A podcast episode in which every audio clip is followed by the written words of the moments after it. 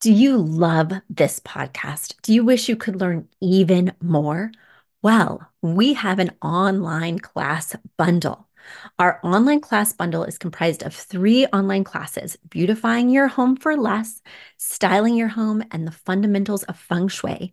Each one of those three classes is between 30 and 45 minutes long and chock filled with visuals and tips things that will help you to style your own space or help out with other spaces. Additionally, with the pack of three classes, you get an autographed copy of my book, Affordable Interior Design. You get all of that for only $99. Once again, that's the three online classes as well as the book for only $99. You just go to affordableinteriordesign.com slash classes.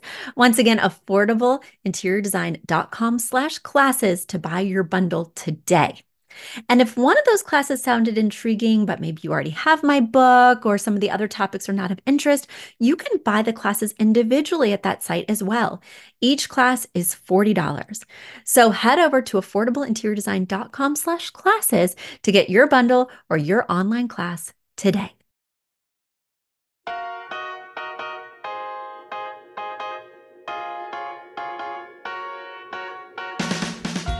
You don't need a high end designer or a lot of money to get a luxe look. Be your own interior designer with big design, small budget. Here's your host, Betsy Helmuth.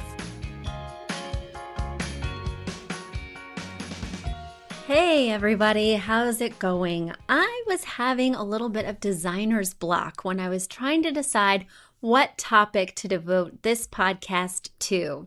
And I have been inundated with questions, amazing questions that I can't wait to answer. So I figured since there's so many of them filling up my inbox, I'll just devote another episode to answering your burning questions. This is Big Design Small Budget. I'm Betsy Helmuth, and let's dive in. So, thanks so much for emailing me, guys. It is such a huge help, especially when I'm brainstorming new topics.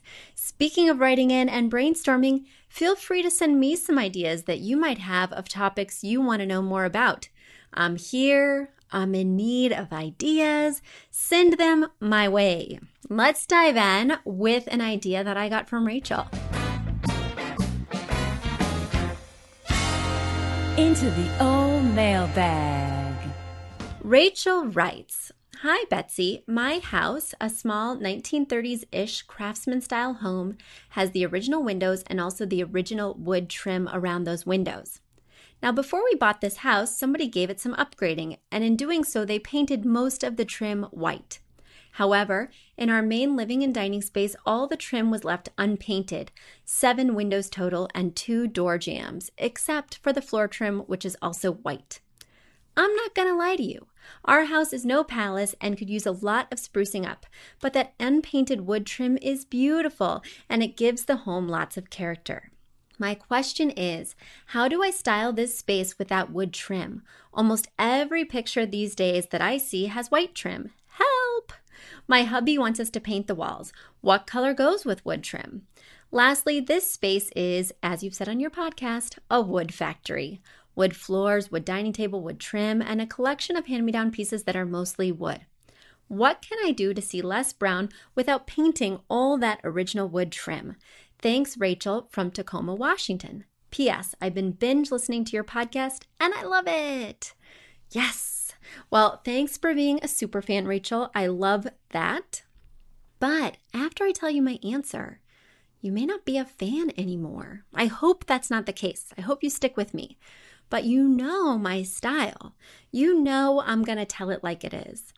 You need to paint that trim because it really bothers me when I go into a home and in one room I see trim treated differently. So in one room I'll see some wood trim and then I'll also see some white trim. I just went into a house the other day in Westchester and it had some gray trim, some white trim, and some wood trim. I thought the gray trim was such a cool idea. I was like, wow, they really went for it. Wow, they're really making a statement. But then when I saw those other trims and how they were treated all in one view, it wasn't even on a different floor or really in a different room. I could clearly see in this open floor plan several trim treatments, and it was not okay. And the reason I'm going to tell you to paint that trim versus to strip the other trims that are wood is because it's really hard to strip wood of paint. It's a very difficult task. And you're already telling me that there's a lot of wood in this space. So I just think it looks weird that you only have seven pieces that are left unpainted, even if they happen to all be in one room. I betcha I can see that white trim in other areas. And since the floorboards are white, I just feel like it's a no brainer to finish it off. See, Rachel, I told you you weren't gonna like my answer. But I feel strongly about this as somebody who's seen a lot of mismatched trim. It just looks funky. It does not look sophisticated. It does not look rich and luxe. It looks like you forgot something. It looks like you ran out of white paint. If you were the kind of person who had all wood trim and didn't have any of it painted white, I'm not someone who just automatically says paint it white, it will give it a lighter, brighter feel. I do think that there's something pretty special about having that original wood tone in the space. But if part of it's already gone, adios. Um, but if you were somebody who does have that situation somewhere in Washington or elsewhere, I would recommend keeping it unless your home is very dark because it's just one of those things you can't go back on. It's very hard to undo painted trim. So, Rachel, now that you find yourself in this conundrum, whether or not you take my advice, you had another question for me about what color to paint the walls. And wood trim is a neutral, but even if it's white, it's still a neutral. So that doesn't guide me one way or the other in terms of what color you should paint your space. What would guide me is does your home feel dark? If it does feel dark, especially in these open rooms in other words, not like a closed den or a closed bedroom, I tend to go with a light color just so that it feels open and airy and doesn't exacerbate the problem of it being dark. When you paint a naturally dark room dark, it does make it feel super cozy and super comfy but it's hard to have every kind of experience that you want to have in there. So it's best for a den where you want one predominant mood of study or intense reading or intense discussion, or in a bedroom where you want a lot of relaxation, something very soothing, just one type of experience. So I'm really open in terms of what color you paint your walls. But if you're feeling like there's a lot of brown, because wood is mostly brown, so if you're feeling like there's a lot of that tone, I would avoid beige uh, I would steer more towards a gray beige, grayish, as you know from my previous podcasts, or even a nice color because a beautiful color is so nice when it's trimmed in a wood tone. You got a little bit of tough love there, Rachel, but hopefully that answered all your questions. So, Rachel, a few days later, sent me another question, and I'm happy to help. She writes, my husband and I live in an old home on the West Coast near Seattle. It's our first house. I was attracted to your podcast because of the name Big Design Small Budget, because I am certainly on a small budget. As such, I can't design a whole room at once. As a result, I don't ever do anything. I think, gosh, I would like to replace that light fixture, but then I should also change out that chair and the rug. And then what color would I paint the walls? And on and on. And I decide I'm too poor, but then one day maybe I'll have a thousand extra dollars or a few thousand and I'll do everything at once. What is your advice for how to tackle a room one small change at a time? Thanks, Rachel. I recommend having an overall design vision for your space before you start picking, picking, picking, and doing things little by little. Most of us have to do things little by little. Most of us can't afford to just sweep in and make all our dreams come true in one instant. What I would recommend starting with is that clear vision.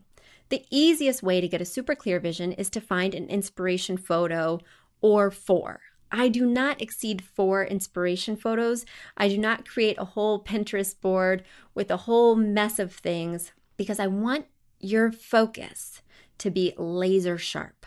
I want you to know exactly what you want to do with each room and have something that you can always go back to. Because if you're going to be doing these things in stages, your ideas and what you like might be continually evolving. And then your room is always going to look like a haphazard mishmash. It's never going to look like you had one through line, one idea. So find that picture or up to four pictures that you can really commit to executing over time, that you feel confident you'll be excited about for years to come, for at least as long as you're going to be working on this project and a few years after, so you can enjoy it. If I was going to start with something, like I said, I'd start with the pictures, but one thing that you can almost start doing even without pictures, even though I'm hesitant to give you that license, is you could start doing those light fixtures, those architectural details that are intrinsic to the home that aren't going to change like furniture. Because I really want the finishes that you choose to match your home. I remember from your previous question that it's a craftsman. So that has got a lot to say in and of itself in terms of oftentimes using bronze or those darker metals in terms of using straight lines, maybe a little bit of stained glass. So I would start with architectural changes that you want to make, not only because they are awesome for resale value, and you will definitely be getting your money back if you make changes that are appropriate to the architecture. Because anyone who's buying a craftsman style home is going to be into changes that you make that are intrinsic to the home. If you decide to go in a super modern direction, it may not give you that reward that you're hoping to reap once you resell, only because it's incongruent with the home. But I think if you stick with the era and just update it a little bit, you could easily change out some ceiling fans, some light fixtures, some outlet switch plates, some doorknobs, some kitchen handles. So these are things that you can change out really quickly and easily. You'll get a big visual bang for your buck, and they don't tend to wear out, meaning that that light fixture isn't going to get stained by red wine, meaning that nobody's running into your wall sconce with their scooter. So, those are things where you'll really get the money back and get the visual impact you're looking for. So, Rachel, I hope that helped. And now it's time for a quick commercial break. You've asked for it, and we have answered the call. For years, you've been saying, Betsy, you're talking about all these great design concepts, but we can't visualize them. You're describing the picture that the listener sent in of their problem, and we wish we could see that picture too. After all, a picture is worth a thousand words, and I do my best to describe them, but there's nothing like seeing it for yourself. And that's why Affordable Interior Design, the podcast, now has a YouTube channel. Not only do we have a YouTube channel where you could see recordings and clips of these podcast episodes, we also have an Instagram, a Facebook, and so many other exciting things. You should check it out. Head over to affordableinteriordesign.com slash links. Once again, affordableinteriordesign.com slash L-I-N-K-S links. And when you go there, you will see links to our YouTube page, our Instagram page, our Facebook page, and more. Please check it out, follow, and subscribe so you can see everything I'm talking about.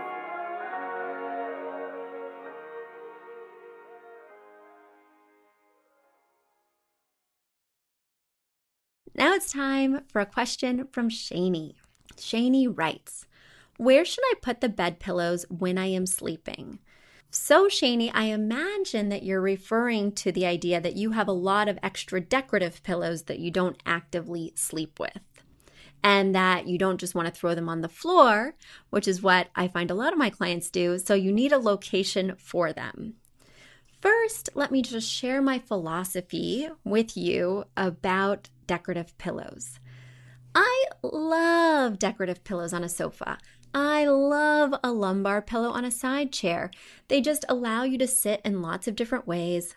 They add a fun pop of color and visual interest. They're like little paintings for your upholstered furniture.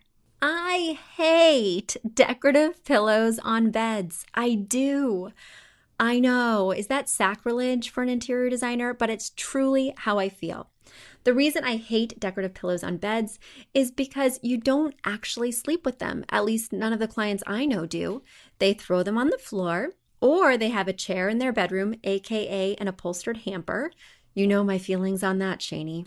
So they have a chair in their bedroom and they throw all the pillows onto that chair, and it just looks craptastic for such a large part of the day. I really struggle with this because a lot of my fellow designers, including some that work for my firm, really dig oodles of decorative pillows, and I'm just not sure where people put them. I think this is the reason a lot of people have benches at the foot of their bed, is so they can pile up pillows either inside or on top of that. One time, I decided to get fancy. When my husband and I got married, I decided that I wanted to try four pillows instead of two. That means two pillows that would match the duvet set and two pillows that would match the sheet set. And I was like, I want that complete look. I want that amazing, put together bed. So I went for it. And I found that those two pillows that matched the duvet were always on the floor. It was such a bummer, and that beautiful, complete look that I was hoping to achieve just looked a little bit lackluster. For me, I'm a two pillow kind of gal, and I had to come to terms with that, even though I'm still conflicted. So, Shani, I hope that helps. Get a chair, get a bench, or get rid of all those freaking decorative pillows. All right, my next question comes from Carol. Carol writes, Hi, Betsy. Like you, we just bought a home in the suburbs and are leaving our urban Miami Beach small apartment life. We were never committed to our space as we were renting for the past 10 years. Before we listened to your podcast, did your online classes, and bought your book, we didn't even know what mid century modern was. We are now in the process of choosing a nightstand and dressers for our master bedroom, as well as sofa and tables for the family room. While we know the pieces we like, we're having a hard time picking the right color tone for them. It seems like everything we have is the same color as our walls moonshine for the living room, or it has the exact texture and color as our floor grayish wood laminate on the master, or bed, which is gray and tufted. We are afraid that the master will look too dark if we go with dark tables and dresser, and we're afraid our sofa will look the same color as our walls. Of course, we will add pops of color, but we have moonshine wall color and light color tile in the living room. Keeping in mind we have children, is light gray okay for the sofa? We fell in love with the Ventura sofa from Z Gallerie, and we can't seem to identify the right mid tone neutral. For the master, would the room look too dark if we got the metal wrapped zinc Annecy nightstands from Restoration Hardware? The walls are Grand Teton white. The master has a lake view and lots of natural light. Same for the living room. Thank you so much. We learn a lot from you. All right, Carol, let's get those questions answered. You know what I think I need to call this episode? I was going to call it Burning Questions, but I think I need to call it Design Smackdown between Poor Shani with her decorative pillows, and poor Rachel with her wood trim. I'm just keeping it a little too real today. and Carol, I'm going to have to keep it real with you as well. So, when I found out that you loved the Ventura sofa, I wanted to check it out myself because Z Gallerie out here on the East Coast does not have an in store presence. They used to, but it closed, and I definitely missed them. But I wasn't familiar with this particular sofa. So I went online and checked it out. In fact, I'm looking at it right now and I am not a fan. Now, let me tell you why I'm not a fan because, you know, these might be the very reasons that you love it, in which case, don't listen to me. Um, I don't love it, especially with kids. I don't know how old your kids are, but I know how old my kids are, and this couch would not fly. The reason is because the back pillows are all loose. I hate sofas where the back pillows are all loose with children or anybody who actively sits on their sofa and doesn't constantly want to be primping and plumping their pillows because basically you just have a bench with a lot of back pillows that need constant maintenance. Every time you sit the back pillows will shift and move. The kids will be throwing them all over the house. I'm just looking into my crystal ball. I'm looking into a crystal ball that would be occurring at my house if we owned this sofa because those back cushions, those big 24 by 24 plump, pretty cushions in each one of these pictures would be strewn about my living room so that my actual experience day to day with this sofa would be sitting on a banquette. So I just worry about loose cushion sofas with kids, or really anybody who doesn't have a lot of time to spend repoofing their pillows. The other concern I have with this sofa is that it's very deep. Have you sat on this sofa? It is so deep. It's like a twin size bed. So that gives me pause as well, only because you better be tall people. If you're at all short, you're not going to be able to put your legs over the edge without being not at the back of the sofa. My next concern with this sofa is the color choices. There just aren't that many good ones. So I totally feel your pain here that really the only one that I'm enjoying is that Bella Gray, which is a light gray. Now, the exciting part about it is that this is a microfiber, uh, not always my favorite texture, but this is a velvet textured microfiber, which I do like, and they tend to be very durable and very stain resistant. So there's a pro for you, but all in all, not my favorite. I would consider looking, especially with this price point, because this is a hefty price point for a couch. So, unless you're just absolutely in love, I would ask you to look at a place like, well, looking at this style, which is quite modern, I would recommend you look at Room and Board. I would look at Blue Dot. I would look at Mitchell Gold Bob Williams. I would look at Design Within Reach or even BoConcept because this price point at $23.98 for a sofa is very high. So if you're willing to go there, let's shop around a little bit and get more of that mid tone versus light gray and get a sofa that maybe isn't split in two because that's another one of my issues is this has middle legs that are obviously such that perhaps it could split in two. I, i'm not on board with this sofa carol. Um, so there's that. So my next thing that you had asked is about this gray. Yes, I do find that people tend to fall into this gray trap where everything becomes a different shade of gray from the wall paint to the upholstery to the rugs to just about everything. And so I'm really excited that you're planning on infusing this space with pops of color. Now, I think that you could bring in some white. Now, white wouldn't be ideal for upholstery, but certainly you could use it in wall paint in terms of bright trim or because you do have what seems to me a modern aesthetic, maybe some white lacquer furniture, just to break up the gray mania. The other thing that you might want to think about in terms of breaking up the gray is getting a rug that has some color. And you know what I think will really be a saving grace? Get it? Saving grace.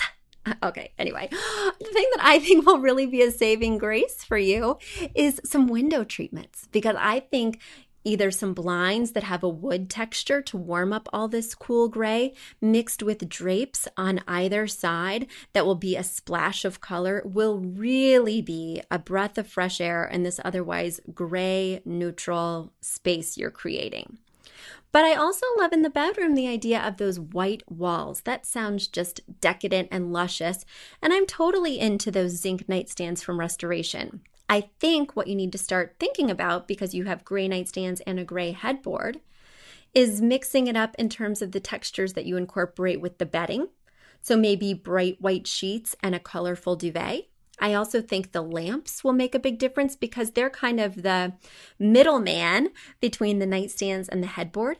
So if you do a lamp that's in a ceramic tone that's maybe a color, or even do a glass, you can break away from that metal and also break away from any more gray tones with that piece. So I think you've got your foundational grays, which I'm obviously not super opposed to. Now I challenge you to integrate in a nice way some new colors, some new textures, and some awesome window treatments. So I hope that's been a help, Carol. I love reaching into my old mailbag and talking to you guys, even when I do have to give a design smackdown. Thank you so much for your questions. Please keep them coming. Betsy at affordableinteriordesign.com. And if you need more help, if you have a lot of questions, did you know that I do online interior design consultations? That's right. For $395, you can get two hours of intensive interior design time with me. You just email me at betsy at affordableinteriordesign.com. We'll set it up. I work seven days a week, but only during the daytime hours. So we'll find that two hour window of time that works for your time zone. You'll send me pictures, measurements. I'll request some specific things and I'll send you a little list. And then we'll dive in together. We'll create a floor plan for one room and source eight to 10 items for that room, all within that two hour window. Or if you have other things you want to tackle, come prepared with your questions two hours of amazing design time with me. I do them every weekend. I got one this Saturday and Sunday coming up, actually. So, thanks so much for listening. Thanks for sending in these amazing questions. And a huge shout out to my producer, Catherine Heller, to my wonderful house band, Aton and the Embassy, and to Affordable Interior Design, the premier place to get amazing design, even if you have a low budget. As a final note on today's podcast, you know, I've spent the day doling out some tough love, and I actually received a little bit of tough love from a listener this week. So I'm going to read her email. She said, Hi, Betsy. I recently moved in. Oh, she writes, I have just started binge listening to your podcast, and I'm learning so many great things. I wanted to thank you. I do have a challenge with the music, which reminds me of a title song for a sitcom. I would prefer something more chill, or at least not to have it bookend every episode. Thanks, Hisa from California. Well, there you go. Actually, the reason that I selected that song is because I love it and thought it sounded just like the theme song for a sitcom, and I am a TV junkie. And so I was like, yes, that was the exact effect I was going for. So I'm glad that it landed, Hisa, but I'm sorry that you don't love it. So just for you, just for you today, I'm to play us out with a different song. Catherine, I Googled tough love just to see what would come up so we could stay on topic. And I found this song by Jessie Ware. I don't even know who that is because I'm not cool enough to. But Jessie Ware's Tough Love. I would love it if you would play us out with that song. So until next week, guys, keep your love tough and well intentioned. And I'll talk to you next Tuesday. Bye.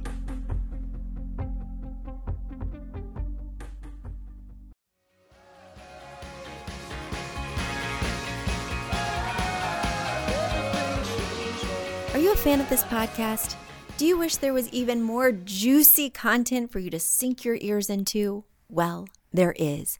You can become a premium member of this podcast for $5.99 a month and get full access to an archive of over 50 bonus episodes. Additionally, we release a bonus episode every single month. That's a ton of extra content, including my personal interior design diaries, extra tips, my talking about trends, and so much more. Additionally, you'll be keeping us on the airwaves each and every week because your premium membership money goes directly back to making this podcast amazing. Check us out at affordableinteriordesign.com. Click on podcast to learn more and to become a premium member today.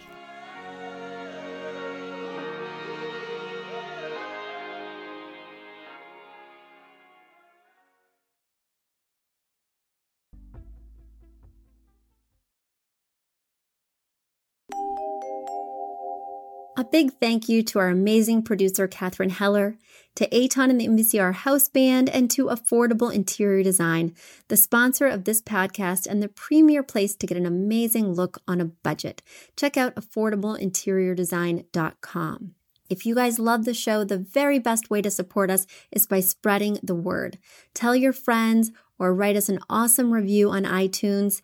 So until next week, guys, thanks so much for joining us, and I'll talk to you soon. Bye.